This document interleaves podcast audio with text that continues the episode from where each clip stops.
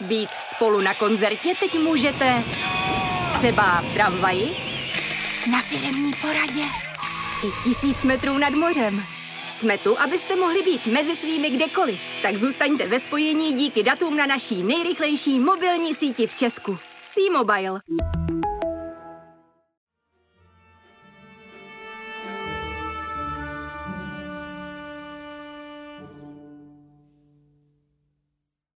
Dobrý den, vítám vás u dalšího hlasu na poušti. Uvidíte, že pravidla jsou od toho, aby se čas od času porušovaly. Já jsem počítal s tím, že si budu do tohle povídání vždycky zvát nějakého kamaráda z úplně jiného oboru. A není to o tom, že by mi došli kamarádi, kteří by byli zajímaví, naopak. To se může stát. naopak, ta řada se spíš zvětšuje, takže myslím, že ještě budeme mít dlouho si o čem povídat, zvlášť vzhledem k tomu, jak svět kolem nás se proměňuje. Nicméně Ota Foltín tady byl relativně nedávno. Nicméně teď přišel čas, aby tady byl znova. Díky o to, že si přišel znova. A o tu Foltína představovat nemusím, když jsem ho představoval minule, navíc ho stejně spousta z vás bude znát. Když jsme tady byli posledně, tak jsme se bavili o Ukrajině, o tom, co jsou to zakázané zbraně, jak se používají, jak jsou limitované a podobně. A vůbec nás asi ani jednoho z nás dvou nenapadlo, že v tak krátké době nám tady vypukne jiný konflikt v jiné části světa, relativně stejně masivní. Eh, ne na počty lidí, rozhodně ne na rozlohu území, na kterém se bojuje. Je to eh, jiný konflikt na jiném místě, za jiných podmínek. Nicméně to, co se kolem něj strhlo v médiích, eh, v oblasti informační války, tak možná tu Ukrajinu i trošku převyšuje. Eh, když si vemu jako to krátký časový období, kolik různých dezinformací a nepravd jako je umístěných ve veřejném prostoru. To samo o sobě, že to teď daleko více rezonuje ve veřejném prostoru než Ukrajina, byť to pořád ještě rozsahem zdaleka není srovnatelné. Uh, Ukrajina je prostě daleko intenzivnější konflikt s podstatně větším počtem mrtvých a škod, ale uh, je to logické v tom, že Ukrajina prostě už trvá dlouho, je to přes 600 dní a samozřejmě logicky nastává únava Eh, jak mediální, tak psychická eh, a lidé samozřejmě si i na tu situaci do jisté míry zvykají. Když to ta situace na Blízkém východě teď eskalovala způsobem, který zcela záměrně spektakulární, v míře brutality naprosto srovnatelný s islámským státem a navíc proti Izraeli, který sám o sobě budí emoce. Takže tohle všechno dohromady naprosto logicky v tom veřejném prostoru válcuje eh, válku na Ukrajině, která pro nás pořád ještě je fatální hrozbou na rozdíl od situace na Blízkém východě. Já stoprocentně souhlasím se vším, co si řekl, včetně toho, že prostě bohužel ta válka na Ukrajině přešla už do toho jednak únavy, ale i na to, že jsme si na to vlastně zvykli, že už nás eh, nepřekvapuje, že tam rusové útočí na nemocnice, že tam vraždí civilisty. Ale to, o čem jsem chtěl mluvit já, když začala ta válka na Ukrajině, tak těch dezinformací, přestože jich bylo poměrně hodně ve veřejném, no ve veřejném, kolem těch různých skupin hmm. lidí, kteří tady dezinformace rádi šíří, ať už to bylo během covidu, vždycky, když si něco najdou, eh, ale nebylo to tolik znát v, v médiích, v těch jakoby mainstreamových, i v těch veřejnoprávních. Tady jako vidíme, ale nejsme tady asi proto, aby jsme rozebírali média, ale často vidíme, že se tady přebírají naprosto nekriticky zprávy, eh, které vydávají teroristi, což u toho Ruska mi přišlo, že tam byl trošku větší brzda a e, více ty věci ověřovali a více rozlišovalo, kde je to dobro a kde je to zlo. A nemluvím vůbec o tom, e, jak jsme tady viděli demonstrace na podporu ano, můžeme říkat v uvozovkách palestinců, ale reálně to byla demonstrace na podporu palestinců v, pásmu, v pásmu Gazy, kde vládne teroristické hnutí Hamas. A nic z toho jsme tady takhle masivně na podporu Ruska, které vede na Ukrajině úplně stejně barbarskou válku, neviděli. No to je dano eh, tím, jak funguje moderní informační prostředí. Eh, a v něm eh, jednoznačně fakta valcují emoce.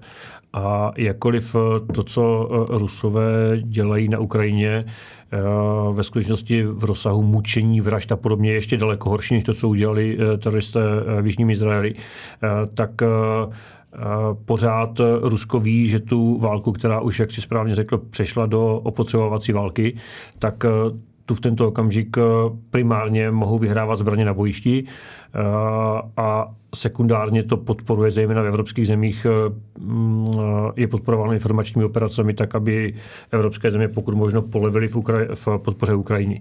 Takže primárně je to úsilí na bojišti, sekundárně to podporují informační operace proti evropským státům. Kdežto v případě Hamásu je to přesně obráceně. Jeho reálná vojenská síla je naprosto nesrovnatelně menší, než jakou má Izrael. A Hamas od začátku ví, že pokud někde může vyhrát, tak jenom na poli psychologické války. A proto i ty emoce a narrativy, které šíří do veřejného prostoru, tak z tohoto pohledu jsou viditelnější, jsou koncentrované do malého časového prostoru, protože říkáme, válka na Ukrajině že přes 600 dní eh, od toho, co udělali eh, teroristé v Jižním Izraeli, uplynulo pár týdnů a Hamas prostě velmi dobře ví, že tato válka je primárně psychologická co se stane na bojišti, je důležité a relevantní pro Izraelce, ale Hamas ví, že nemá jinou šanci, než to urvat psychologickou válkou. A upřímně řečeno, dlouhodobě tímto směrem se etabloval, připravoval a to, že byl schopen podniknout širokospektrální útok na příhraničí v Jižním Izraeli, tak je sice velmi zajímavé, ale jako dlouhodobě je velmi dobrý v těch psychologických operacích a mimo jiné i v tom, čemu říkáme lawfare. O tom ještě možná dneska bude řeč, ale lawfare, čili právní válčení, eh, zneužívání a manipulace právních pravidel, eh, například provedení boje a nebo zneužívání toho, že napřed své vlastní eh, obyvatelstvo záměrně vystaví hrozbě a potom zveličuje škody, které nastaly. Asi jsme u toho, eh, proč jsem chtěl sedět zrovna s tebou. Eh, nepotřebuji ti lichotit, ale znám jenom málo lidí, nejenom v evropském měřítku, ale vůbec, co jsem kde poznal, který se vyznají ve vojenském humanitárním právu jako ty. Tak jestli bychom si mohli spíš prosvištět eh, ty různé termíny, se kterými se v médiích často operuje, aniž by novináři věděli, o čem mluví a od nich to potom přebírají naprosto nekriticky jejich čtenáři. Možná úplný začátek. Válčí tady proti sobě stát, demokratický stát, ale to teďka nechme stranou, prostě stát. A na druhé straně stát není. Teď nemyslím hmm. to, že by nedošlo ke vzniku jakoby arabského palestinského státu.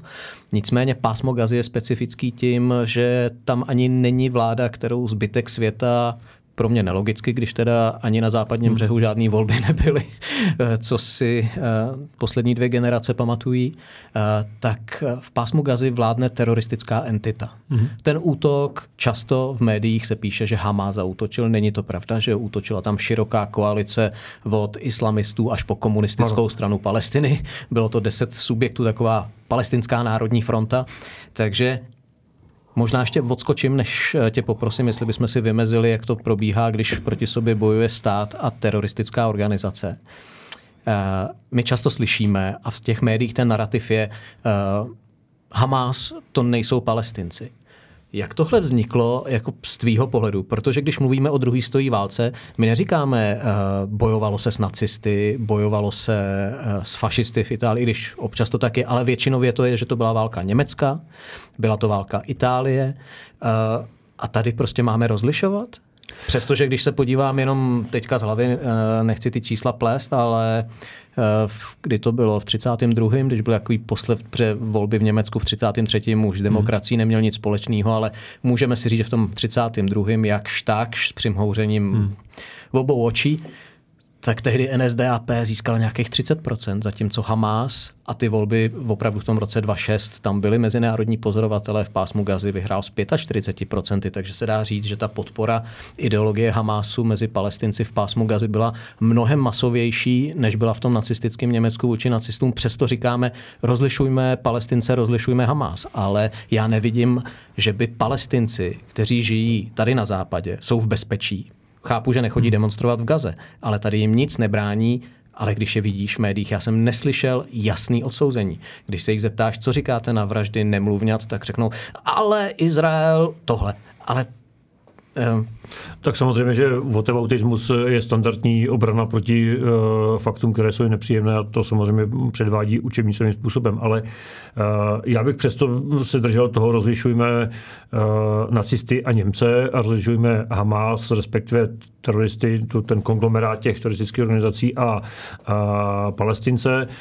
Uh, úplně na začátek si řekněme, že uh, palestinský národ uh, je v tomto ohledu vlastně, řekněme, mediální zkratka, protože palestinci jsou především arabové. Uh, s tím národem filištínů, který zlikvidovali kdysi dávno, Babyloniany nemají nic společného, jsou to prostě arabové uh, a uh, sami ostatní arabské státy, uh, palestince, když jim tak budeme říkat, tak velmi často to buď zneužívali, manipulovali, ale vlastně eh, ten problém dlouhodobě nějak intenzivně sami řešit nechtěli. Eh, takže Arabové z okolních států pomoc Palestincům velmi často chápali spíše eh, jako vytváření nějakého hnízda, které se dá využívat proti Izraeli.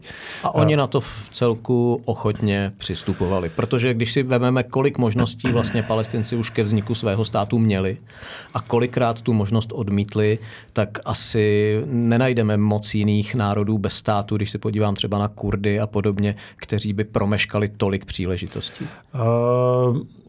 Já bych to pořád přece jenom eh, Ale držel, pojďme to držel v tom, že, eh, že prostě eh, pásmo Gazy aktuálně za A není stát, za B od palestinské samozprávy, kterou ovládá Fatah na západním břehu Jordánu, tak se otrhlo docela krvavým pučem eh, a příslušníky Fatahu zazovali z výškových budov, eh, což jako není úplně standardní předletí vlády, jak si ho asi představujeme demokracii. A každopádně závěr je ten, pásmo Gazy v tento okamžik ovládá teroristické hnutí. Eh, má poměrně velkou podporu populace, ale eh, to samo o sobě neříká nic o palestincích eh, a konec konců ani o té populaci samotné. To je prostě fakt, kdy principiálně kriminální organizace, což Hamas prostě je, terorismus je trestný čin a to, co dělají, je zvrhlost par excellence. A tak vidíme to vlastně, že to je kriminální struktura i na tom, jak oni dokážou fundraizovat peníze, které potom ano. využívají vlastně na eh, velice luxusní život těch vůdců eh, eh, té kriminální tak organizace. vedení Hamásu, zejména šéf Hamásu, který si užívá v Kataru a podobně, tak to je krásná učebnicový příklad, učebnicový příklad toho, jak vyzývá palestince, aby zůstali v těch územích, kde probíhají bojové operace a sám si přitom bužíruje někde v Kataru. Takže je to kriminální organizace, organizace, tam není vůbec co řešit a bohužel ovládá, manipuluje a zneužívá místní populaci.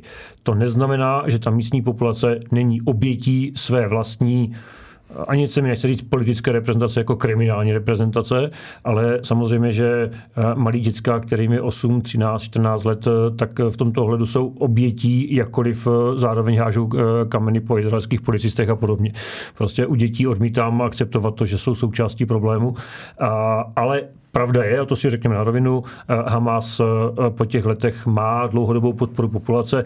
Mimo jiné proto, že druhou rolí Hamasu mimo boje proti Izraeli, eh, tak je pomoc uvnitř pásma Gazy. On tu pomoc skutečně distribuje, bohatne na ní. Ano, a to, počkej, ještě možná tohle je důležité si říct, Hamas ji distribuje. Ano. On tam distribuje pomoc, která mu proudí za peníze ze Spojených států, z ano. Evropské unie a on těm lidem neříká, to je pomoc od Evropské unie, to Samozřejmě. je pomoc od Spojených států. On část té pomoci distribuje svým jménem, a část té pomoci taky prodává a tím získává další prostředky. A prostředky získává i z toho, že i potraviny a podobně eh, daní, relativně vysokou daní, eh, z které pak eh, sám financuje nejenom zbraně, ale i luxusní život svých předáků. Takže jsme zpátky u toho, že to je kriminální organizace. Ale pojďme si teda říct, jak to vidíš, když proti sobě bojuje stát regulární s kriminální organizací, která působí na území, který nemá regulární vládu. Jak je to z pohledu vojenského humanitárního práva? Čistě po právní stránce, což eh, je velmi komplikované a já se to snad, budu snažit jednodušit a pak se mm, posuneme k té praxi. Eh, po právní stránce eh, je možné aplikovat celé právo ozbrojeného konfliktu pouze v mezinárodním konfliktu, kde oběmi stranami jsou státy. Eh, pokud eh, eh, probíhá konflikt mezi státem a nějakou nestátní organizací, tak se aplikuje část práva ozbrojeného konfliktu, která se týká vnitřního ozbrojeného konfliktu, která je výrazně jednodušší a kratší. Nicméně ta základní pravidla jsou zhodná a pro ty samotné bojové situace, pokud o nich budeme mluvit, se o nich budeme bavit, tak tam příliš velký praktický rozdíl není. Právně je to složitější. Zjednodušme si to tím, že si vezmeme základní ustanovení charty OSN, článek 51, právo na sebeobranu. E, to je natolik důležité a iminentní právo každého státu, že ani uh, u opravdu skalních odpůrců, uh, což jsou zpravidla intelektuálové, kteří z nějakého důvodu mají, uh, mají řekněme, uh, levicovou uh, potřebu hájit ty palestince. Často mají slabost pro gaunery. Uh, Nejenom, to, ne, to se netýká pouze palestinců. Často vidíme u těchto lidí, kteří šermují. Ale jako v mnoha případech bych, bych klidně souhlasil s tím, že uh, jako smutek uh, nad tím, jak se daří uh, běžným civilistům v pásmu Gazy, tak je i lidsky pochopitelný a můžu proto mít nějaké pochopení pochopení. Ale eh, ani ti nespochybňují to, že Izrael má právo se bránit. Otázka je, jak to má dělat. Eh, pokud někdo spochybňuje právo Izraele na sebeobranu, tak podle mě je mimo jakoukoliv racionální diskuzi a toho snad tady ani nemusíme řešit. To je eh, podle mě naprosto morální zvrhlost prostě nedat možnost oběti, aby se bránila. Takže pokud zůstanu toho, že Izrael má právo se bránit, charta OSN mu toto právo výslovně dává, jako komukoliv jinému, tak se pak můžeme bavit, v jakém režimu to bude dělat a ten režim v tento okamžik eh, je ten, že musí aplikovat minimálně základní zásady válečného práva, eh, které navíc pokrývají naprosto většinu těch bojových situací. A z mého pohledu, a už jsem to několikrát veřejně říkal, tak eh, Izrael to dělá poměrně důsledně a v těch podmínkách, v jakých se nachází, eh, tak eh, bych řekl, že i s poměrně eh, upřímnou vůlí. Ono to není jenom tím, že se snaží dodržovat mezinárodní právo, on je to také tím, že samozřejmě velmi dobře vědí, že ten konflikt je primárně psychologická válka a jakékoliv civilní oběti zhoršují jeho vlastní pozici. To znamená, má dvojitý motiv chovat se vůči civilistům ohleduplně a z mého pohledu to dělá. Je potřeba si říct, jaké je to bojiště. Vemte si, teďka sedíme v Praze, tak si, už jsem to říkal několikrát, vezmeme si Prahu, eh, takhle taky zmáčkněme na pruh, který je dlouhý 42 km a široký 8-10 km. A do toho pruhu eh, dejme dvojnásobné množství eh, obyvatel Prahy. Eh, čtyřikrát větší intenzita zalidnění, hustá eh, civilní zástavba, minimum otevřené krajiny, eh, většina gazy je tvořena zastaveným územím s extrémně vysokou soutou obyvatel. Není vojensky náročnější prostředí, v kterém by se jako kdekoliv jinde musela uplatňovat zásada přiměřenosti. A to bude zřejmě to další, o čem bychom se měli bavit. Když jsme mluvili o tom, že to je nestátní účastník, který působí na my to nemůžeme ani vlastně s ničím jiným porovnat. Když si vemu třeba únos letadla Air France eh, do NTB, tak to bylo na území legální entity, přestože ten únos tam provedl nestátní účastník a uh, ty rukojmí tam dodržoval, udrž, zadržoval nestátní účastník. Ovšem, Nicméně pod ochranou prostě Idi Amíny, Idi Amína Dada. Uh, my nemáme žádný takovýhle konflikt, kde bychom to mohli brát, eh, že je celá jakoby kriminální entita a proti ní bojuje jiný stát.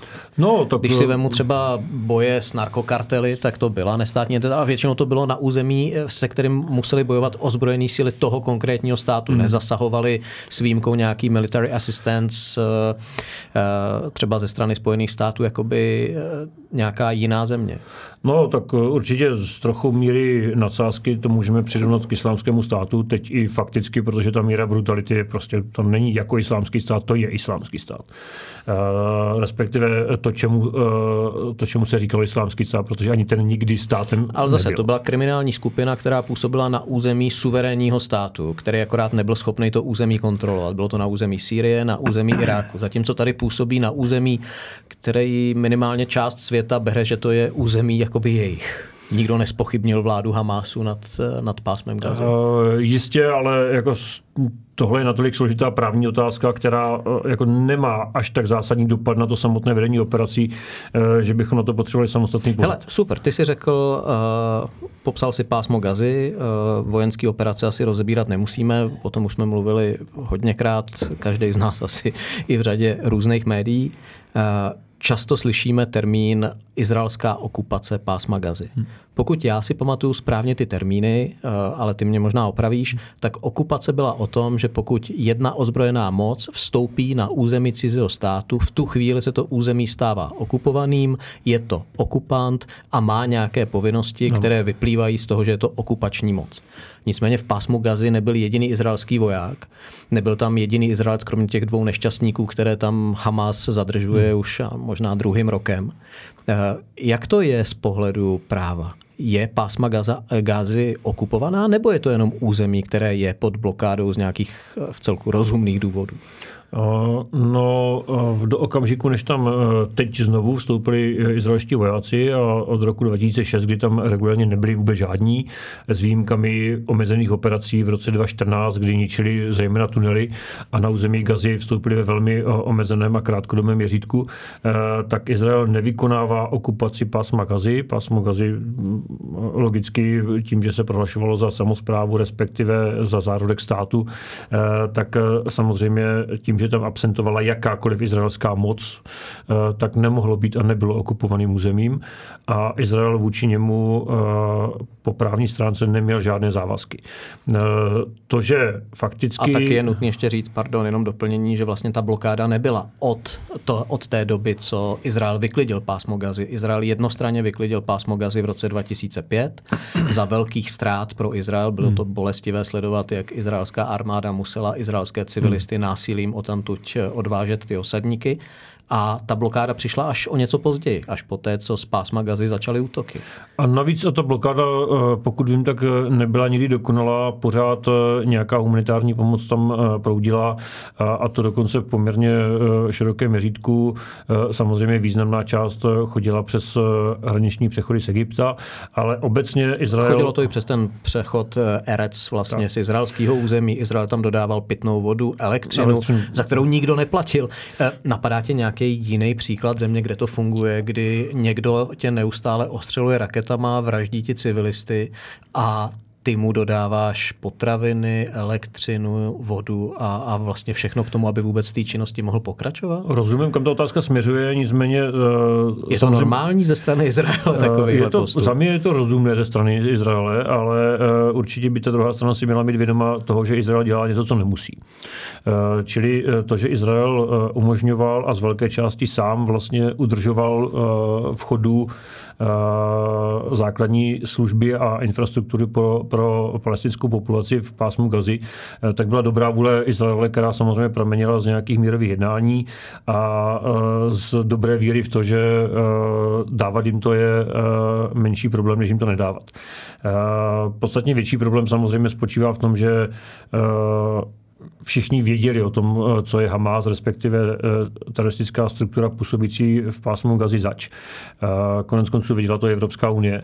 A vlastně ode všech to bylo do jisté míry hledání toho nejméně špatného s tím, že než tu populaci nechat trpět, tak budeme akceptovat to, že část té pomoci je zdaněna Hamásem, čili fakticky je příjmem Hamásu a část té pomoci je přímo zneužita.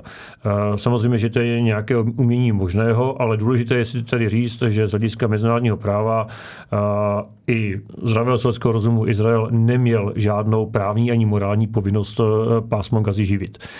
Že to z části, že to pouze z části bylo placeno a, některé věci Izrael dělal dokonce zadarmo, eh, tak je další ukázka toho, že to byla ukázka dobré, dobré vůle, eh, kdy opravdu celkem legitimně očekávali, že eh, pokud se zvýší životní úroveň, tak samozřejmě to možná časem povede k nějakému zlepšení vztahu. To samozřejmě fungovalo podstatně lépe za racionálnějších izraelských vlád než za vlády populistické, ale pořád to bylo i za současné vlády eh, Netanyahu, který se opravdu mnohdy choval jako populista, tak eh, pořád ten rozsah eh, pomoci pásmu Gazy byl velmi široký. Typicky elektrárna, která je jediná na, území, na území pásma Gazy, tak produkovala myslím nějakých 20% energie, zbytek šlo prostě z Izraele. A žádnou takovou povinnost Izrael samozřejmě nemá. Protože to nebylo okupovaný území. Izrael neokupoval pásmo Gazy. Samozřejmě, Neřešíme teďka západní břeh, tam je ta situace jiná. V případě okupovaného území nastupují povinností okupující mocnosti, která může využít zdroje té okupované země pro její vlastní fungování. A, a kdyby si to někdo chtěl přečíst a dohledat, aby si doplnil vzdělání, povinnosti okupační mocnosti najdeme? Povinnosti okupační mocnosti jsou přímo zahrnuty a jsou přímo součástí práva ozbrojeného konfliktu, nebo tomu, čemu se zjednodušeně říkalo dřív válečné právo, anebo toho, čemu akademici říkají mezinárodní humanitární právo. To znamená, ženevské konvence poměrně velmi přesně stanovují, co má dělat okupační moc a dokonce se toho dotýkají i Hákské konvence. Takže obě dvě větve mezinárodního práva počítají s tím, že může dojít k okupaci a obecně právo ozbrojeného konfliktu poměrně přesně stanoví povinnosti okupující mocnosti. Takže znovu závěr vůči neokupovanému pásmu Gazy Izrael neměl žádnou právní povinnost a drtivá většina pomoci, která byla umožněna nebo přímo poskytnutá Izraelem, tak byla jeho dobrou vůli. Hele, zase k, abys to nerozplizl jako moc do šířky, ale možná pro připomenutí pro lidi tady v Čechách, jak funguje okupace. Eh, jedno z povinností těch eh, okupantů je vlastně zajistit, aby na tom území fungovala nějaká zpráva, aby lidi měli přístup k potravinám, aby měli přístup k energii, k vodě a podobně. Je povinností těch okupovaných platit provoz okupační mocnosti? Uh... Samozřejmě, že ano, dokonce ta okupační eh, mocnost má možnost vybírat na tom území daně a z těch daní hradit uh, infrastrukturu toho okupovaného území. Protože když se vemu 68. rok, Československo bylo okupovaný Sovětským svazem od roku 68 do roku 89, tak my jsme jim platili poměrně hodně peněz eh, na provoz vlastně střední skupiny sovětských vojsk, na ten pobyt těch okupantů, my jsme jim stavili sídliště, my jsme jim stavili provoz těch základen. To bych moc nesrovnával, protože, protože ta situace v pásmu Gazy je opravdu odlišná. A... Tam se bavím o tom, že tam Izrael neokupoval pásmo Gazy, takže to eh, Od momentu, kdy v roce 2005 řekl odcházíme a v roce 2006 už tam nebyl jediný izraelský voják, eh, tak eh, povinnosti okupační mocnosti žádné neměl a dělal to z dobré vůle.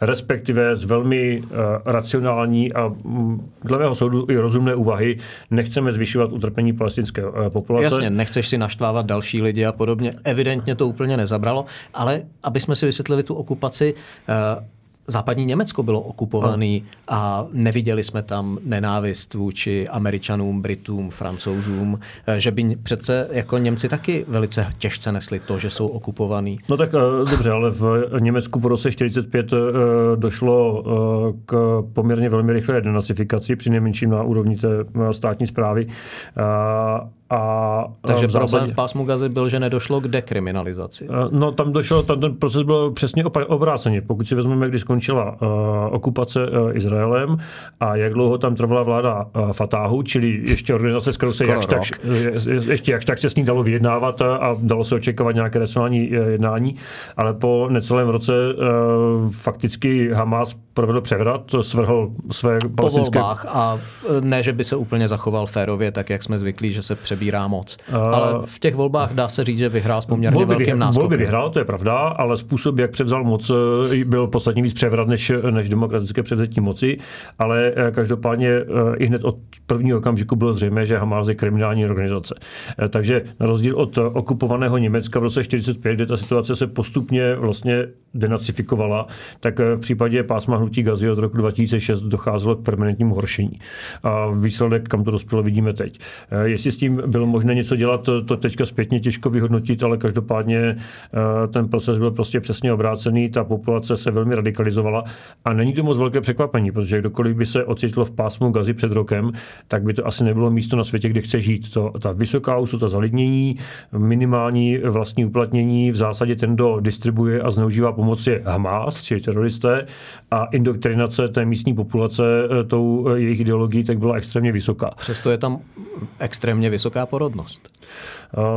Pochopitelně, což e, zase má své antropologické e, příčiny a zdaleka nejen náboženské, jak se tvrdí, ale, ale i sociální a, a, a antropologické, tak jako to je fakt, s kterým nic neuděláme. Přitom mezinárodní pomoc tam posílala poměrně velké zásilky kondomů, které Hamas poté používal jako nosiče zápalných balónů k útokům na Izrael. Tak to už je spíš, to už je spíš myslím si, úsměvné, protože to zrovna není úplně efektivní bojový prostředek. A v obou případech, ale, ale každopádně kontrola populace a řekněme rozumný populační růst tak vyžaduje funkční vládu a pokud možno racionálně uvažující elity, což v případě Hamasu je úplně mimo nic takového tam očekávat nelze. Takže jsme si vysvětlili, že používat slovo, že Izrael okupoval pásmo Gazy od roku 2005 je nesmysl.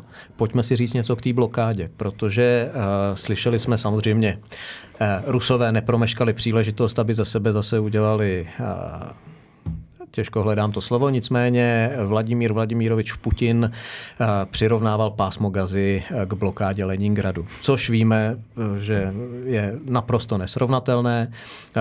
Je to zase jenom otázka toho, jak v Rusku roste antisemitismus, jak ruská věrchuška s tím dokáže pracovat a zase to jenom ukazuje tu věrolomnost Rusů, kteří jsou ochotní se spojit s kýmkoliv, včetně kriminální skupiny, jako je Hamas. Když se vrátím k blokádě Leningradu, Kaliningradu ta taky nebyla vždycky stoprocentní, vždycky tam byl nějaký, nebo byly dny, kdy tam byl přísun, byly dny, kdy ta blokáda byla stoprocentní. Nicméně nikdy to nebylo tak, že ti, kteří Leningrad obléhali, by tam dodávali elektřinu a potraviny. Když se budeme bavit o blokádě, Izrael přistoupil k blokádě, která nikdy nebyla stoprocentní. Hmm. Izrael, už jsme si to řekli, tam dodával ledacos. Často slyšíme od aktivistů o tom, jak blokáda je špatná, jak je nezákonná je něco, co by říkalo, že když seš napadený z nějakého území, že ho nemůžeš blokovat?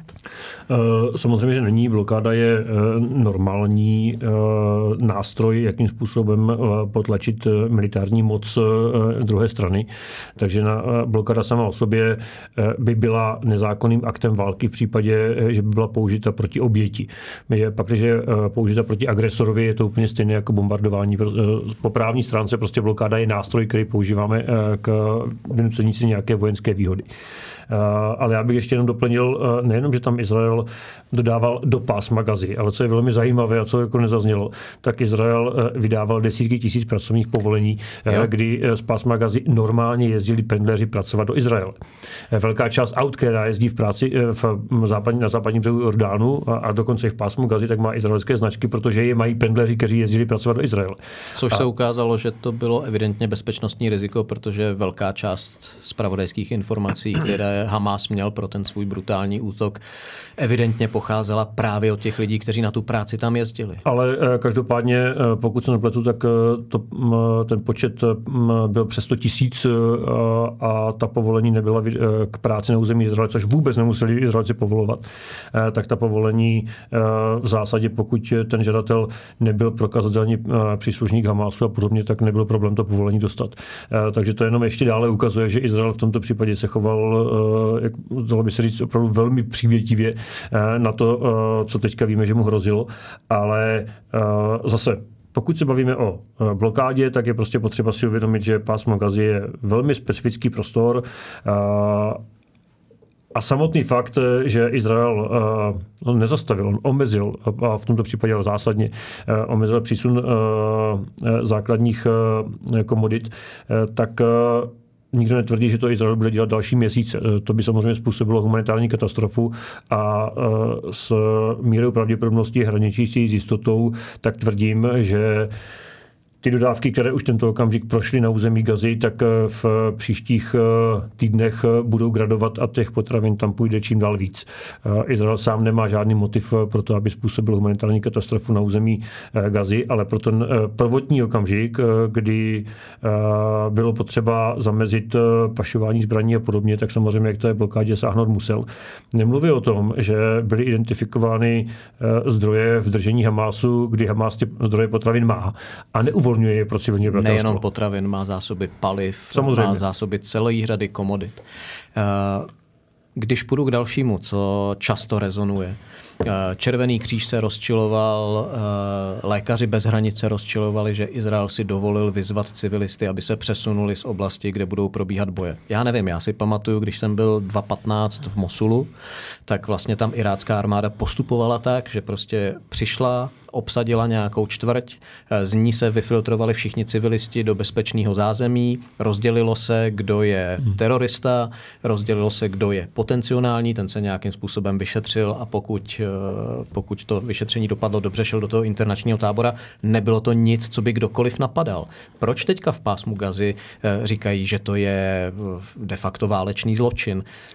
Eh, za mě je to součást, eh, opět se budou opakovat psychologické války, kdy eh, samozřejmě nejenom Hamas, ale jeho příznivci tak tohle zvýrazňují a dokonce tvrdím, že překrucují.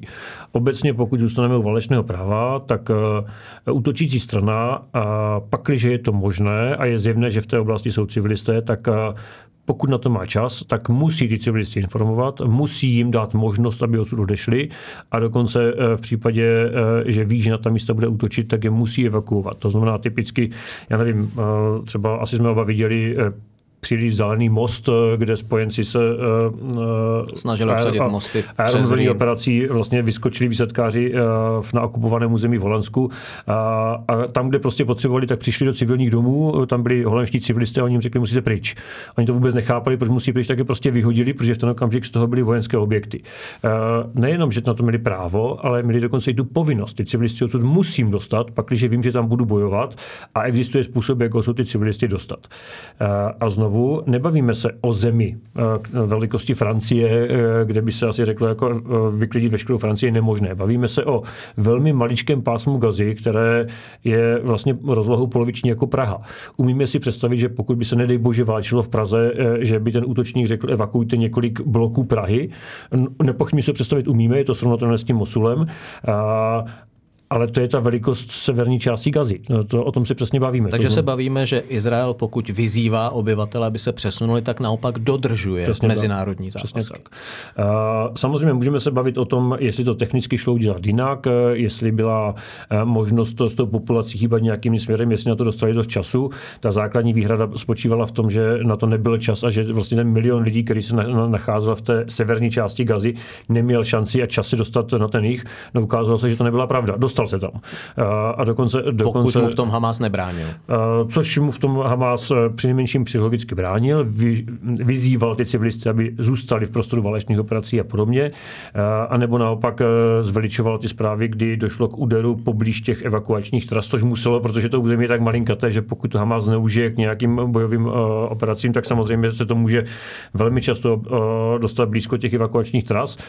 Nicméně obecně ta evakuace sama o sobě ukázala, že nebyla pravda, že to nejde zvládnout, nebyla pravda, že se ti civilisti odsud nestínou odejít a nebyla pravda, že nebudou mít kam jít. Eh, čas velmi rychle ukázal, že ve všech těchto případech eh, to možné bylo.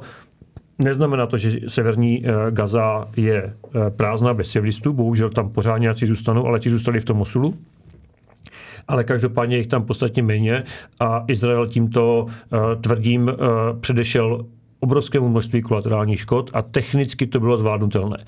Je pravda, že pokud ti lidé v té jižní Gaze, kde zase jsme si říkali, jak se, když zmenšíme tu Prahu a zvýšíme tu hustotu, tak teď jsme to ještě znovu uh, zvýšili na, na dvojnásobek, protože ten milion ze severu se má přesunout k tomu milionu, který je na jihu, do ještě natlačenějšího území, uh, kde samozřejmě postupně uh, zásoby potravin a energií docházejí. Uh, proto taky jsme ale viděli, že přes ten Egypt už ta pomoc nějaká proudit začala a v zásadě je vidět, uh, že žádná strana z Hamásu nemá zájem na utrpení civilního obyvatelstva, ani Izrael. A Tvrdím, že v příštích týdnech uvidíme postupné navyšování eh, pomoci tak, aby ta populace v té jižní části Gazy byla zásobovaná. A když si teďka vzpomenu na časy, kdy jsem procházel nějakou právní přípravou na pobyt eh, v konfliktních oblastech, přiznám se, že už je to poměrně dlouho a eh, tím, jak tím nežiju každý den, tak si to možná pamatuju špatně a ty mě opravíš. Ale často slyšíme o tom, Izrael útočí na nemocnice, je to válečný zločin. Nechám teď stranou prostě ty fabulace typu Izrael útočí na kostel, aby se ukázalo poté, že Izrael útočil vedle toho hmm. kostela, kde měl Hamas svoje teroristické info, jakoby zázemí. Eh, Necháme stranou eh, nešťastnou nemocnici Al-Ahlí, kde hmm. přicházely první zprávy, které přinášela veřejnoprávní BBC o tom, jak padaly stropy a podobně, aby se nás posléze ukázalo, že došlo pouze k nějakému výbuchu na parkovišti, eh, kde to, co jsme měli možnost vidět, tak v žádném případě nemohlo odpovídat eh, pětistovkám a více mrtvým, které dodnes teda eh, čteme v těch zprávách o celkovém počtu mrtvých, přestože bylo jasné, že k ním nedošlo.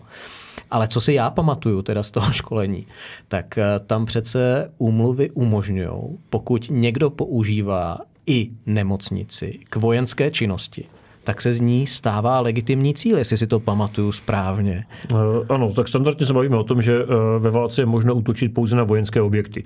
V ten okamžik si lajci představují, že vojenským objektem jsou prostě kasárna, bunkr, uh, námořní dok nebo vojenské skladiště. To znamená to, co vidíme i v běžném životě, že armáda někde má své objekty, ale ono ve skutečnosti je to tak, že jakákoliv budova, která je využita k vojenským účelům, se stává vojenským objektem.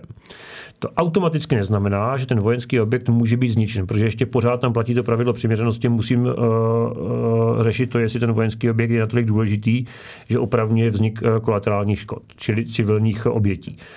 Uh, takže si řekněme první velmi důležitou věc, kterou my jak Evropa díky bohu neválčí, tak jsme na to zapomněli, ale válka se nedá vést bez civilních obětí.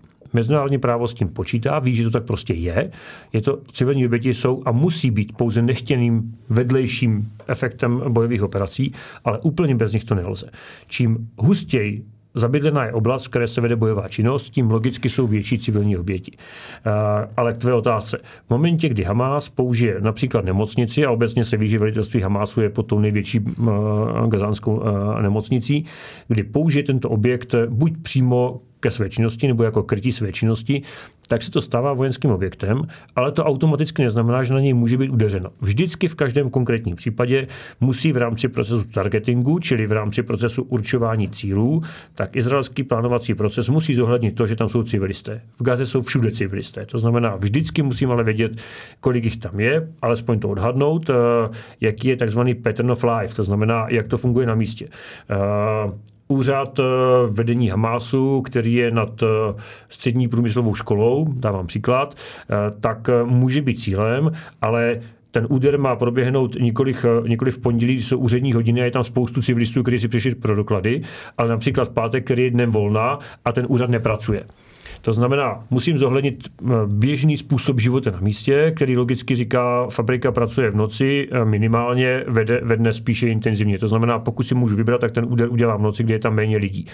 Mimochodem to samé platí při bombardování eh, továrny na tanky, kdy pokud ji můžu bombardovat v noci, tak to udělám v noci, kdy ta smina je menší než, než ve dne. To je jako když Izrael útočil v Iráku na jaderný reaktor no, v na Osiraku, ano, tak to naplánovali tak, aby tam nikdo nebyl. Že? Kromě toho jednoho snaživého francouze, který tam přišel v době, kdy tam neměl co dělat. Ale musím zohlednit to, jak to chodí na místě. To znamená, uh, typicky uh, v, den volna, což je tam pátek, uh, tak je pravděpodobně, že je tam méně obyvatel. Musím to být schopen odhadnout.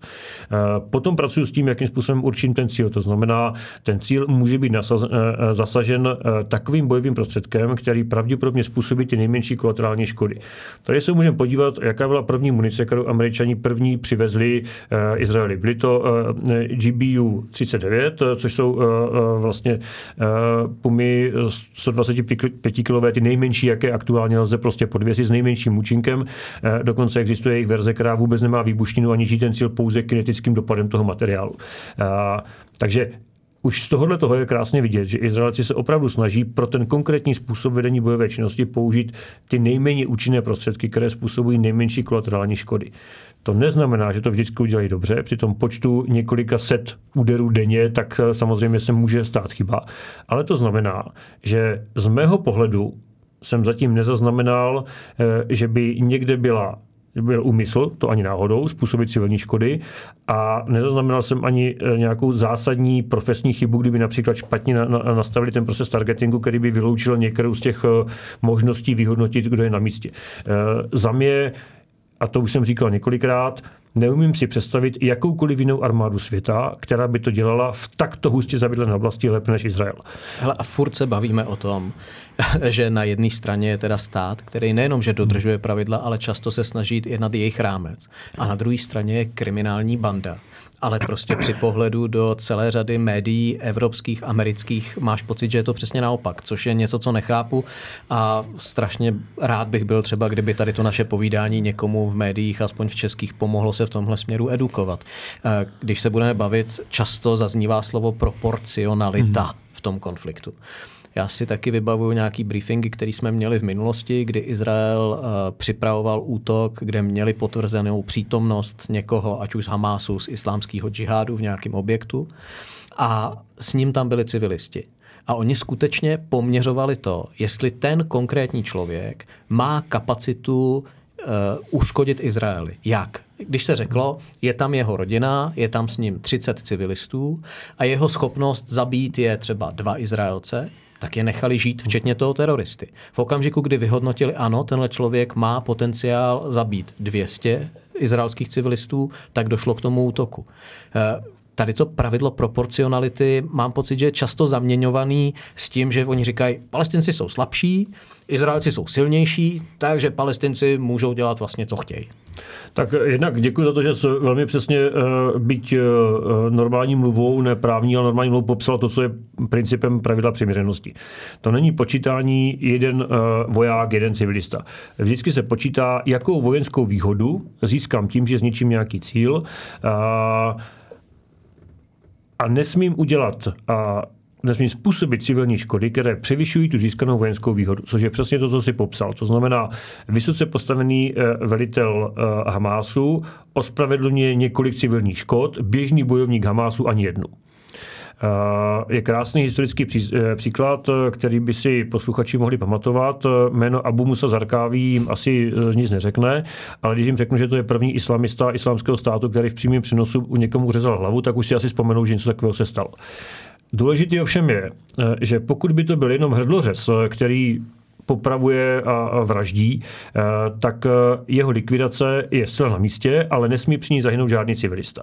Ale důležité bylo, že on byl zároveň číslo dvě al qaidi On byl zástupce a on velitel byl hodně schopný organizátor. Sice a, to byl parchant, ale, ale jako dokázal přemýšlet. A nepochybně jako, jako velitel. Zvráceně, byl, ale... ale byl to efektivní velitel a hlavně jeho postavení v al qaidě bylo číslo dvě, čili zástupce velitele. Mimořádně vysoká uh, pozice s vysokou vojenskou relevancí když ho zabiješ, získáš vojenskou výhodu, protože ti, co by nastoupili uh, místo něj, tak zaprvé nějakou dobu trvá vybrat, za druhou tyhle ty kriminální organizace jsou typické tím, uh, že, se, že to nastupování je kriminální, to znamená velmi často vzniká chaos. Uh, hádají se mezi sebou, kdo to bude a podobně. Takže získáváš dvojitou výhodu. Za prvé uřízneš kus té hlavy, za druhé oni se začnou hádat a snížíš efektivitu té organizace. Uh, co se nestalo? Uh,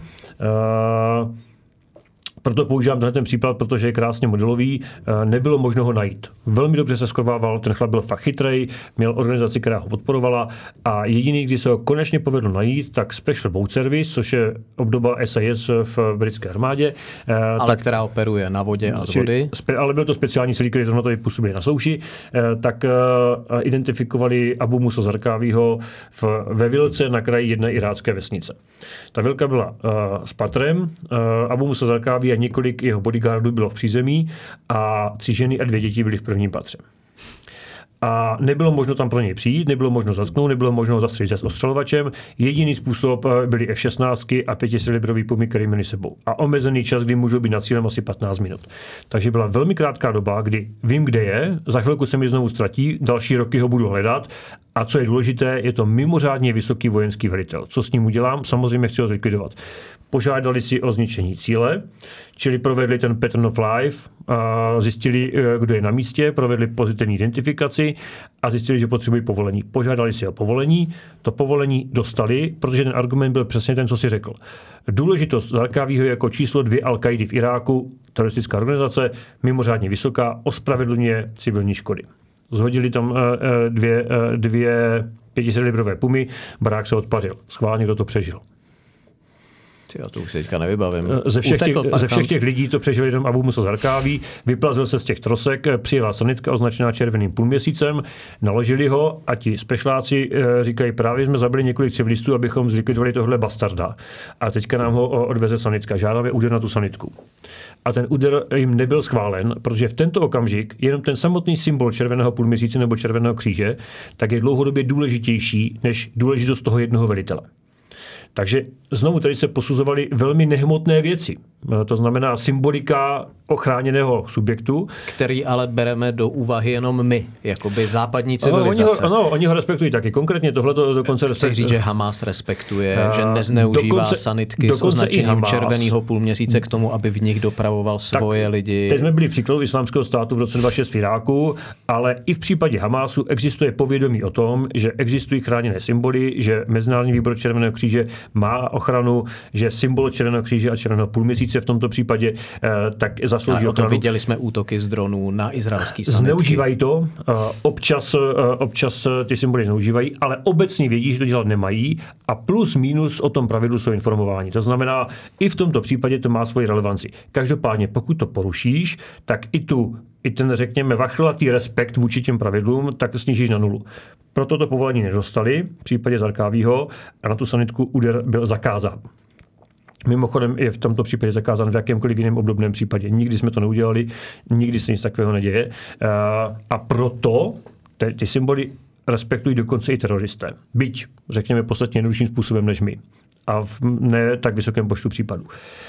Ale aby dořekl případ, Abu Musa Zarkáví zemřel 18,5 minuty po příjezdu do nemocnici, takže příběh e, dopadl dobře, nikomu se nic nestalo.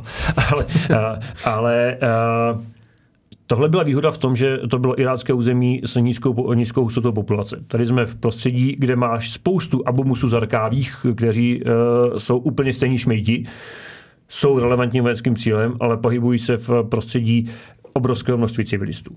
A samozřejmě, že za prvé ta čísla, která aktuálně uh, publikuje Hamas, uh, jako ten, kdo reálně ovládá tu oblast, uh, tak jsou neuvěřitelná. Nejde to žádným způsobem ověřit a viděli jsme případu ty nemocnice, kdy hlásili 500 obětí i hned po úderu, kdy nebylo možné ani fyzicky spočítat, kdyby tam byli. Tak z toho je zřejmé, že lžou. Na druhou stranu, buďme upřímní, velké množství a zřejmě jdoucí do vyšších stovek a v budoucnosti tisíců, tak tam nepochybně vznikne, protože není možné to udělat bez toho. Eh, důležité je, aby Izrael eh, byl schopen pokračovat v tom procesu targetingu a pokud možno aplikování pravidla přiměřenosti i nadále a vůči tomu ho konec konců vyzývají i spojenci. E, proto i američané vůči e, Izraeli měli velmi silná prohlášení ve smyslu máte právo na sebeobranu, ale prosím dbejte na civilní oběti, protože všichni víme, že v tomto prostředí to bez civilních obětí nejde. A mimochodem, Což mě trošku přijde, ale že spíš e, žene vodu na mlín těm odpůrcům Izraele, protože Izrael ty věci dlouhodobě dodržuje. A možná tím, jak jakoby my, jeho spojenci, neustále tohle zdůrazňuje, tak to vypadá jako kdyby to Izrael nedodržoval nebo nechtěl dodržovat. No ale to už jsme v oblasti mediálních operací, jestli to je na, na místě nebo ne. Eh, zase úplně upřímně eh, řekněme si, že Netanyhova eh, vláda zejména podporou svých vlastních extremistických částí na západním břehu, osadníků a podobně, tak samozřejmě, že i v tomhle ohledu, byť se nechovala ani zdaleka tak, jak to se je nutný, To je nutný, skutečně. Netanyahu, já, já sám říkám, že Netanyahu Netanyahu a není to názor, jako že bych si ho vymyslel eh, zrovna já, ale to, co mám od svých eh, přátel z Izraele, kteří se v té bezpečnostní oblasti pohybují celý život, jsou to mnohem starší, mnohem zkušenější lidi než já, tak oni říkají prostě Netanyahu svoji roli, ať už během služby v armádě, potom ať už během služby jako uh, izraelský diplomat v OSN nebo náměstek ministra zahraničních věcí vlastně během války v zálivu, tak vůči svojí zemi splnil bez zbytku, co měl ale měl v politice skončit zhruba před deseti, možná 15 lety. Eh, takhle jenom zničili svůj odkaz, ale eh, vinit jakoby z toho, co se stalo, eh, říkat, že to je způsobený útlakem, osadníkama Pozor, to na západním Jo, já, já, říkám, já, říkám já vím, jiného. že ty ne, jenom se to snažím vysvětlit. Já říkám něco jiného a totiž, že uh, pořád je vždycky uh, potřeba si uvědomit, že tahle válka opravdu se odehrává jako psychologická válka primárně. To, co prostě vidíme, ty výbuchy, bohužel mrtvé a tedy, tak je sekundární efekt. Primárně je to vždycky to, ta psychologická. A bohužel kombinace populistické retoriky uh, Netanyahuovy vlády a bezpečnostních selhání v případě opatření v Jižním Izraeli, tak vytvořila pro islamisty prostor, v kterým můžou zesílit své působení. A ta, a ta obava, která byla vůči Izraelcům, byla, máte populistickou vládu, možná, že poprvé za celou dobu nebudete dodržovat eh, svá vlastní pravidla. Tahle obava tam prostě logicky existovala a proto ta, ta výzva Američanů mě dávala smysl.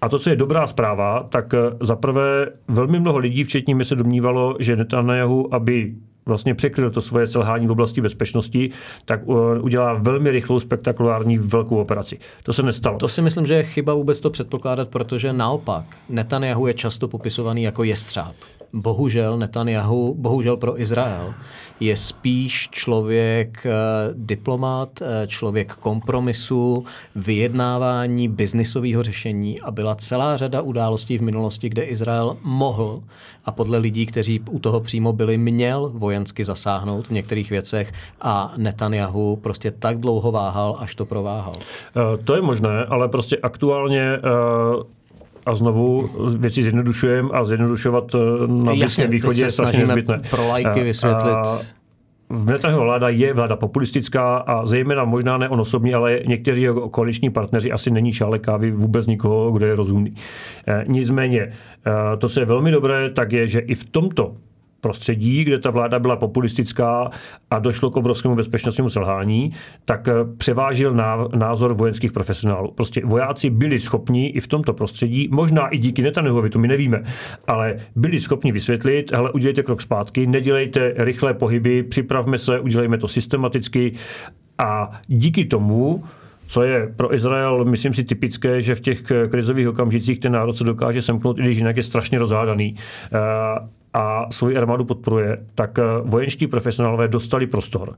A my víme, že eh, obecně vysocí vojáci opravdu na tu vládu tlačili, aby tu operaci neuspěchala, aby ji naopak odložila, aby se lépe připravili, což na druhé straně zase dávalo možnost připravit se Hamásu, což je ale vždycky... V posledních dnech, co mám informace, už zase naopak vojáci tlačí a tlačili, aby už se zahájilo, už že už se čeká příliš dlouho. Protože už jsou připraveni. Ale každopádně znovu, eh, ten tlak na to, aby Izrael nadále dělal to, co vždycky dělal, tak za mě je racionální racionální. To znamená, tlačí na ně, aby minimalizovali kolaterální škody a způsobili co nejméně, tak je v pořádku, protože konec konců je to v zájmu Izraele. Jediný subjekt na světě, který opravdu zoufale chce maximální eh, počty mrtvých palestinců, je Hamas. Hamas a jeho další kámoši no, na palestinský straně. Vždycky můžeme dodat, že je tam dalších těch devět organizací, které jednají v souladu s Hamásem. To, že ta desátá z nich jsou komunisti, je obzvláště úsměvné, ale. Ale vlastně, typická. Ale nějak typická. jako když jsou komunisti, můžou přidat ke Šmejdovi, tak se přidají ke svému bráchovi, protože jsou taky šmejdi. Ale uh, obecně eh, je pravdou, že Izrael v jakékoliv válce, které se účastnil, eh, tak se snažil maximálně předcházet eh, civilním škodám, nejenom kvůli právním závazkům, ale i proto, že to bylo v jeho vlastním zájmu. Nechce vytvářet eh, obrazy trpících dětí, které jsou potom eh, použity proti němu. A nechce čili, si vyrábět zbytečně další a další nepřátele v dalších generacích. To nejlepší je... argument pro důkaz toho, že Izrael se v tomto chová pokud možno ohleduplně, ano, v některých případech ta ohleduplnost na bojišti stejně bude produkovat bohužel mrtvé, tak Nejlepší důkaz, protože se opravdu eh, snaží dodržovat mezinárodní právo, je ta, že je to v jeho nejvýsostnějším zájmu. Oni vědí, eh, že Hamas je postavil do pozice, kdy si musí vybrat eh, mezi obrovskou vnitropolitickou krizi, pokud by nereagovali. A co je ještě daleko horší, tak jsme v muslimském prostředí, kdy jsou, všichni kolem jsou, jsou muslimské země a tam prostě neexistuje ztratit tvář. V momentě, kdy ztratíš tvář, stáváš se obětí. Skončil si. A nemáš, si... nemáš právo na existenci. Ale Hamas je, dost, je vlastně dotlačil eh, do eh, rozhodovacího dilematu, kdy nemůžou udělat nic, a pokud budou aktivní a půjdou do gazy, tak samozřejmě následkem budou kolaterální škody, což, je, což Hamas chce. Pokud Izrael ukáže slabost, Hamas to chce. Pokud Izrael ukáže sílu, Hamas to chce. V obou případech Izraelci musí udělat to, nebo nemají jinou možnost, než udělat to, co Hamas vlastně chce a s tím počítá. Pokud to udělají dostatečně chytře a, a dostatečně rychle, a dostatečně rychle, aby nevznikla humanitární krize a zároveň byli schopni dekapitovat eh, vedení Hamásu, ale pak se bavíme o dekapitaci, která bude o dva řády důslednější než kdykoliv v minulosti. To znamená, nebavíme se o tom, že zlikvidují tři, čtyři eh, vůdce z desetičleného vedení, ale musí jít až do třetí úrovně velení, kdy opravdu budou likvidovat i eh, velitelé na operační úrovni tak aby ta organizace přestala fungovat jako organizace, což je hmm. podle mě to, co jsou schopni a připraveni udělat. Zlikvidovat Hamas celý, včetně všech jeho příslušníků, to nelze. Ale ono je to i o nějaký změně paradigmatu vlastně k celé existenci pásma Gazy. Je to o tom, že Izraelci, aby předešli do budoucna, budou muset šáhnout na pásmo Gazy, evidentně ho zmenšit, vytvořit si eh, nějaký předsunutý území, který budou kontrolovat, aby k tomu útoku nedošlo já za sebe říkám, že si umím představit něco jako deindustrializaci pásma gazy, to znamená eh, znemožnit jim využívat výdobytky průmyslu, kterým tam dodáváme, tak, aby jsme omezili ty věci, které jsou dvojího užití. Eh, bude to bolestivý, radši jim tam pojďme dodávat jídlo, než jim dodávat eh, hnojivo, který oni potom používají jako výbušniny Jasně, do raket a podobně. Oba dva víme, že některé rakety vyrábějí z vodovodních trubek eh, a ty tam dovést musíš. To znamená... Můžeš je ale dovážet z jiného materiálu. Můžeš tam dovážet třeba betonové trubky, které blbě lítají, protože jsou těžký. Jo, je to okay. o tom, že jim prostě znemožníš používat třeba auta, eh, což by je mělo potěšit všechny ekologické aktivisty v Evropě, to kteří trošku, chtějí to snížit stopu CO2. Hele, obecně, co je opravdu velmi, vtipný, velmi vtipný a možná bych si neodpustil jeden jeden uh, rádoby vtípek, ale je velmi realistický. Uh, to, co opravdu nedokážu pochopit, eh, tak uh, je naprosto nekritické stranění Hamásu organizacemi, které jsou jinak eh, velmi liberální, pro LGBT, eh, tolerantní a podobně. A ten základní argument zní, přestírejte, že váš kamarád je váš přítel a začněte se líbat na ulici v Tel Avivu a potom v pásmu Gazy. Důležité je, aby se to udělali v tomto pořadí, protože když to obrátíte, tak to v druhém kroku už nedojde, prostě vás zabijou. Tak netolerantní, šovinistický a odporný zřízení, jako je Hamas. V kontrastu s tím, že v Izraeli opravdu úplně klidně můžeš jít jako gay a držet se svým přítelem za ruku, nikdo neřekne půl slova. Tak eh, to, že ti samí kteří velmi horují pro například práva LGBT, tak si neuvědomují, že jestli někde by ti lidi nepřežili, tak v prostředí Kremu vládnou kriminálníci za másu. Hlavně oni jim to říkají. Já jsem teďka viděl kázání z Mešity Al Aqsa, kde jim to bylo řečeno naprosto jednoznačně. Řekli, my vás tady nechceme, nechceme homosexuály mezi námi, prostě pokud sem zkusíte přijít, dopadnete špatně. Mně přijde úplně neuvěřitelný, když čtu na stránkách feministek, který skutečně jako vymýšlejí pseudoproblémy dneska. Nechci to nějak schazovat, jako je tady to problém, na diskuzi. ale prostě feministky, který dneska říkají, no prostě ke znásilnění, když se mluví o tom, jak Hamas znásilňoval Izraelky, tak prostě říkají, no ke znásilnění v takových situacích čas od času dojde. Já si připadám jak Alenka v říši divu, jak ty lidi jsou schopní, pokud chtějí obhajovat nějakého bastarda, jak dokážou myšlenkově přešaltovat prostě zprava úplně doleva. Já se zkouším eh, jako vždycky eh, vžít do eh, role nějakého názorového oponenta. V tomhle případě se přiznám, že mi to vůbec nejde. Já to prostě, tohle opravdu nechápu, nechápu a nemám no. proto racionální vysvětlení.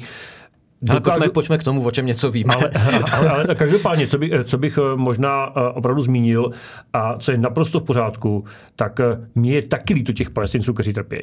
Pásmo Gazy prostě je strašně narvaná malá oblast bez životní perspektivy, odkud se oni téměř nemůžou dostat. Dokonce ani do muslimských zemí. Uh, takže já rozumím tomu, že ti lidi tam trpí. Ale znovu, primárně to není vina Izraele, to je sakra vina Hamásu. Hele, oba dva jsme byli někde v nějakých zemích, kde nějaký konflikt probíhal. Já neznám nic smutnějšího než malí děti prostě hmm. a jako čím jsem starší, tím víc to emočně prožívám jako já bych přál všem lidem na světě, aby žili v klidu, v míru, ale nemůže to být na úkor někoho jiného. Nemůže to být na úkor toho, že prostě u sousedů budu podřezávat mimina a házet je živý do ohně. A navíc a... v případě Hamasu je důležité si uvědomit, že jestli někdo je motivován na to, aby se palestincům dařilo špatně, tak Hamas. Hmm. Hamas Protože měl, to biznis pro ně. Hamas měl spoustu času a spoustu příležitostí, aby životní podmínky v Gaze zlepšil. Ve skutečnosti e, velkou část té pomoci použil na něco úplně jiného a ku podivu na prvním to nebyly ty zbraně, ale byla životní úroveň e, vůdců Hamasu v zahraničí. Protože to je kriminální skupina. Takže ale jenom, abychom, e, abychom si jako tu, tu základní dichotomii mezi vnímání dobrý a špatný, tak abychom si vysvětlili tu základní optiku a ta základní optika má být v hodnotách. Chce Hamas působit utrpení, zmar a chce krást? Ano. Chce Izrael jakýmkoliv způsobem zabezpečit svoji bezpečnost a pokud možno u toho nikomu neublížit? Ano je možné v tento okamžik nikomu neublížit a zabezpečit bezpečnost Izraele? Ne, není. Je možné to minimalizovat tak, aby to bylo v souladu s mezinárodním právem? Ano, je. A tvrdím, že to Izrael dělá. Hele, skoro není co dodat. Možná jedna věc. Často jsme svědky kritiky různých mezinárodních organizací. Já sám jsem v minulosti eh, podporoval, a už je to teda hodně dávno naštěstí, Amnesty International, ale to bylo v době, kdy skutečně se zastávali dizidentů, kteří trpěli v různých zemích světa. Eh, dneska tu organizaci nepoznávám, eh, nechci to teďka rozebírat. Nechci rozebírat Amnesty International, Human Rights Watch, Lékaře bez hranic, kterým taky nerozumím, tak jako nerozumím feministkám, tak jako nerozumím různým těm vypjatým aktivistům z LGBTQ komunity chtěl bych se dostat k OSN. A jenom v rychlosti, protože v, to bychom tady mohli sedět hodiny. Občas lidi mají pocit, že OSN neplní svoji roli že prostě OSN by měla mít nějakou zázračnou sílu, jak zastaví konflikt. Viděli jsme možná nebýt sil OSN během korejské války, tak Jižní Korea neexistuje tam OSN zafungovala. Ano, bylo to v době, kdy členem Rady bezpečnosti nebyla Čínská lidová republika, ale Čínská republika, to tu, kterou dnes označujeme jako Tajvan, a Rusáci tehdy ze vzteku se neúčastnili hmm. té činnosti, což je situace, která se neopakuje. Ale já se vždycky snažím, když se o tom s někým bavit, říkat prostě OSN je obrazem eh, dnešního světa. Prostě nevybudujete jinou organizaci, aniž byste tam nevzali ty stejný. Ano, je to organizace, kde vedle sebe sedějí lidožrouti a gentlemani. A a bohužel lidožrout má stejný hlasovací právo jako ten gentleman. Ale to i tady ve volbách jako má stejný právo člověk, který se kriticky dívá na skutky strany, kterou volil, na svoje rozhodování vedle naprostého dementa, který eh, jako umí rozlišit jenom světlo, tma, eh, nepřítel, přítel. Eh, já Máš pocit, že by OSN mohla dělat, kromě toho, že by občas mohli její uh, představitelé více vážit slova, uh, v tuhle chvíli dělat něco víc? Uh, obávám se, že v tento okamžik uh, za stávajícího stavu lidské společnosti na světě OSN těžko může dělat víc a je potřeba si uvědomit, co je OSN a co není. OSN není světová vláda. OSN nevládne světu, byť by to možná bylo hezké, si oba jsme viděli, uh, viděli uh, návštěvníky a centrální mozek lidstva a ty eh, vznešené rádoby. Uh, ušlechtilé. Už, ušlechti, ušlechtilé, ušlechtilé představitele. Uh, bez uh, jakýchkoliv postranních úmyslů. A prostě podobně. jako člověk nefunguje. Tak, tak by to bylo samozřejmě hezké, ale v takové situaci nejsme a za našich životů nebudeme. Uh, OSN je a teď tě překvapím, efektivní místo, možná ne to byl ostatní, ale efektivní místo, eh, v právu tomu říkáme facilitátor, to znamená někdo, kdo poskytuje prostředí, v kterém se lze dohodnout, pokud ty strany se chtějí dohodnout. Je to ideální ani náhodou. Máme něco lepšího ani náhodou. Cokoliv jiného než OSN by byla zase OSN.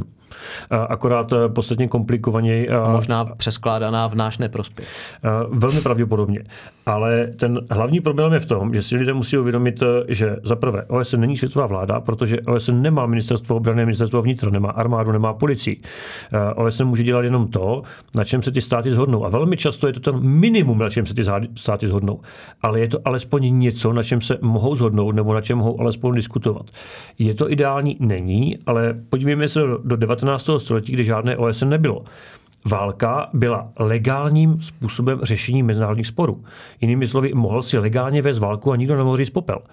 A my jsme se dostali do situace, kdy všechny státy světa se plus minus zhodly, že agresivní válka je nelegální. Znamená to, že už žádné války nejsou ani náhodou.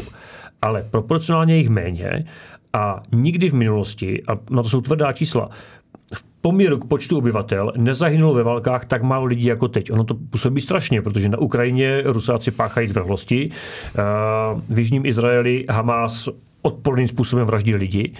Ale v Sýrii, v, Sýrii Iráku, a, a teda. v místech, o kterých prostě lidi netuší, který média Africe, nezajímají, umírají denně tisíce lidí. Ale na druhou stranu, proporcionálně vůči počtu lidí, těch lidí zahyne méně než kdykoliv v minulosti. Není to zdaleka jenom zásluha OSN. OSN je jeden z nástrojů, který to umožňuje. Protože umožňuje, aby si i rabiáti jako Putin vyslali Lavrova někam eh, do New Yorku, do, eh, do sídla OSN a místo, aby vystřelil pár jaderných raket, tak řekne, používám právo VETA. Líbí se mi to? Nelíbí, ale je to pořád lepší, než kdyby vystřelil pár těch raket.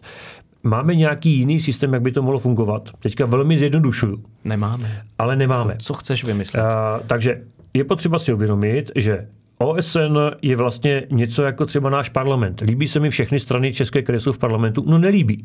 Ale byly legitimně legálně zvoleny a díky tomu, že máme parlament, tak se tam mohou dohodnout. Samozřejmě teďka zjednodušuju z mezinárodního práva vnitřního, ale představme si, že bychom řekli, nám se nelíbí, že v parlamentu jsou obstrukce, tak ten parlament jako budeme dělat, že není a založíme si nějaký jiný. No fungoval by úplně stejně. Uh, takže nemá smysl uh, napadat OSN proto, že je nefunkční ve věcech, v kterých nemůže být funkční.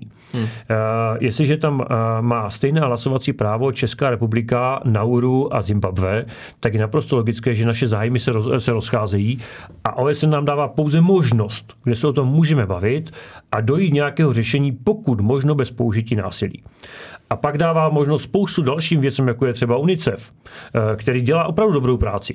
Eh, to, že před chvilkou zmínil několik eh, humanitárních organizací, které mají velmi ambivalentní Já přístup. se v tom nechci, nechci padla. Pro mě je to smutný. A, ale, ale dobře, ale to jsou mediálně viditelná prohlášení těch organizací, která provokují daleko více, než to, že na, přímo na tom válečném poli dělají velmi dobrou práci, které bychom si oba dva vážili, nepochybně si ji vážíme. Jo. A OSN jim dává možnost, obdobně jako Světové zdravotnické organizace a spousty dalších, tak jim dává možnost, aby fungovali v nějakém prostředí, kde se mohou všichni bavit se všemi a baví se v relativně kultivovaném prostředí, až by, aniž by se u toho mlátili klackama do hlav, když to opravdu hodně brutálně zjednoduším. Takže jinými slovy, kdybychom neměli žádnou OSN, museli bychom si ji vymyslet. V 19. století by nikdo nevěřil, že něco takového vznikne. A to, že vznikla pak společnost národů, která byla opravdu poměrně nefunkční a vedla ke vzniku druhé světové války, ale následkem výsledku druhé světové války je současné složení OSN. To, že tam jsou státy, které mají právo veta, no pro Bůh, jsou to jaderné mocnosti. A když si založím nějakou hezčí novou OSN. Mohli by tam sedět i horší. Mohli by tam sedět i horší. Ale když si založím nějakou novou OSN a ty jaderné mocnosti, jak typu Čína nebo Rusko tam nebudou, tak to neznamená, že nebudou mít jaderné zbraně. Tak proto je daleko lepší, když tam jsou a mohou se s nimi bavit, jakkoliv se mi nelíbí jejich právo veta, než aby byli mimo a neměli jsme ani tu platformu, na které se bavit můžeme. Ono možná taky dobrý říct, že vlastně členy OSN jsou snad všechny země světa, no. kromě Vatikánu a Palestinců. Uh, Ty tam jsou jako pozorovatele, protože, ale no, prostě to. Tak. Hele, uh, díky moc. Uh, z toho našeho dnešního povídání mě prostě vychází, ověřujte si zdroje, pokud vám někdo řekne, že něco je válečný zločin, tak si to napřed zkuste ověřit, jestli to tak skutečně je a nenaskakujte na jednoduchý laciný výkřiky. Byť třeba i je přečtete v relativně seriózních médiích? Eh, možná bych dodal ještě jednu věc. Eh, eh, sice jsme v informačním věku a informace jsou velmi levné a velmi rychlé, ale eh, rychle ne vždycky dobré.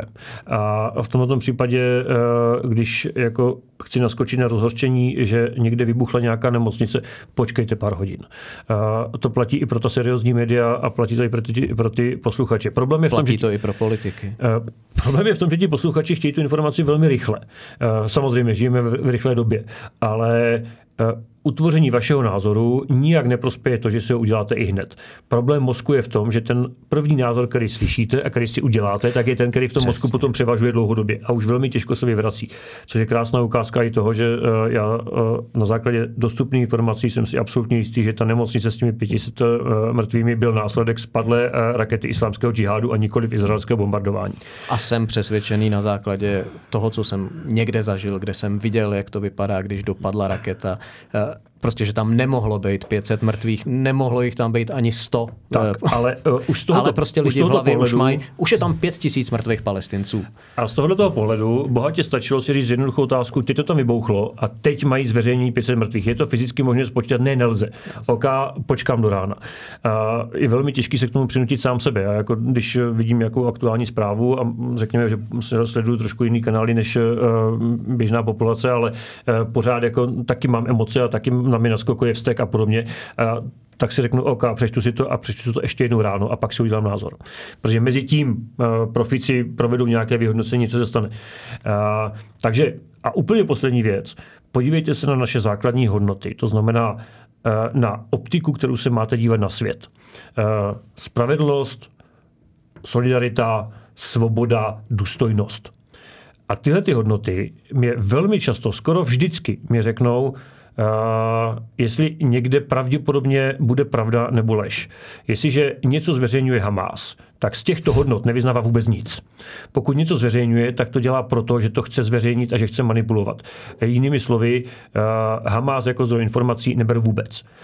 V případě Izraele naopak tyto hodnoty mají v ústavě a Taky Pros... pochybuju nad tím, co zveřejnějí. Taky jako nemůžu brát Ta, taky automaticky všechno. Taky můžu dělat chybu. Ale ta šance, že by ji dělali záměrně, je prostě velmi menší. Podst- brutálně menší, než to, a co navíc, dělá Hamas. A, a co je i pro ty nevěřící uh, Tomáše, jestli Izrael má dobré úmysly, i kdyby je neměl, tak je v jeho naprostém zájmu, aby působil co je méně eh, civilní škod.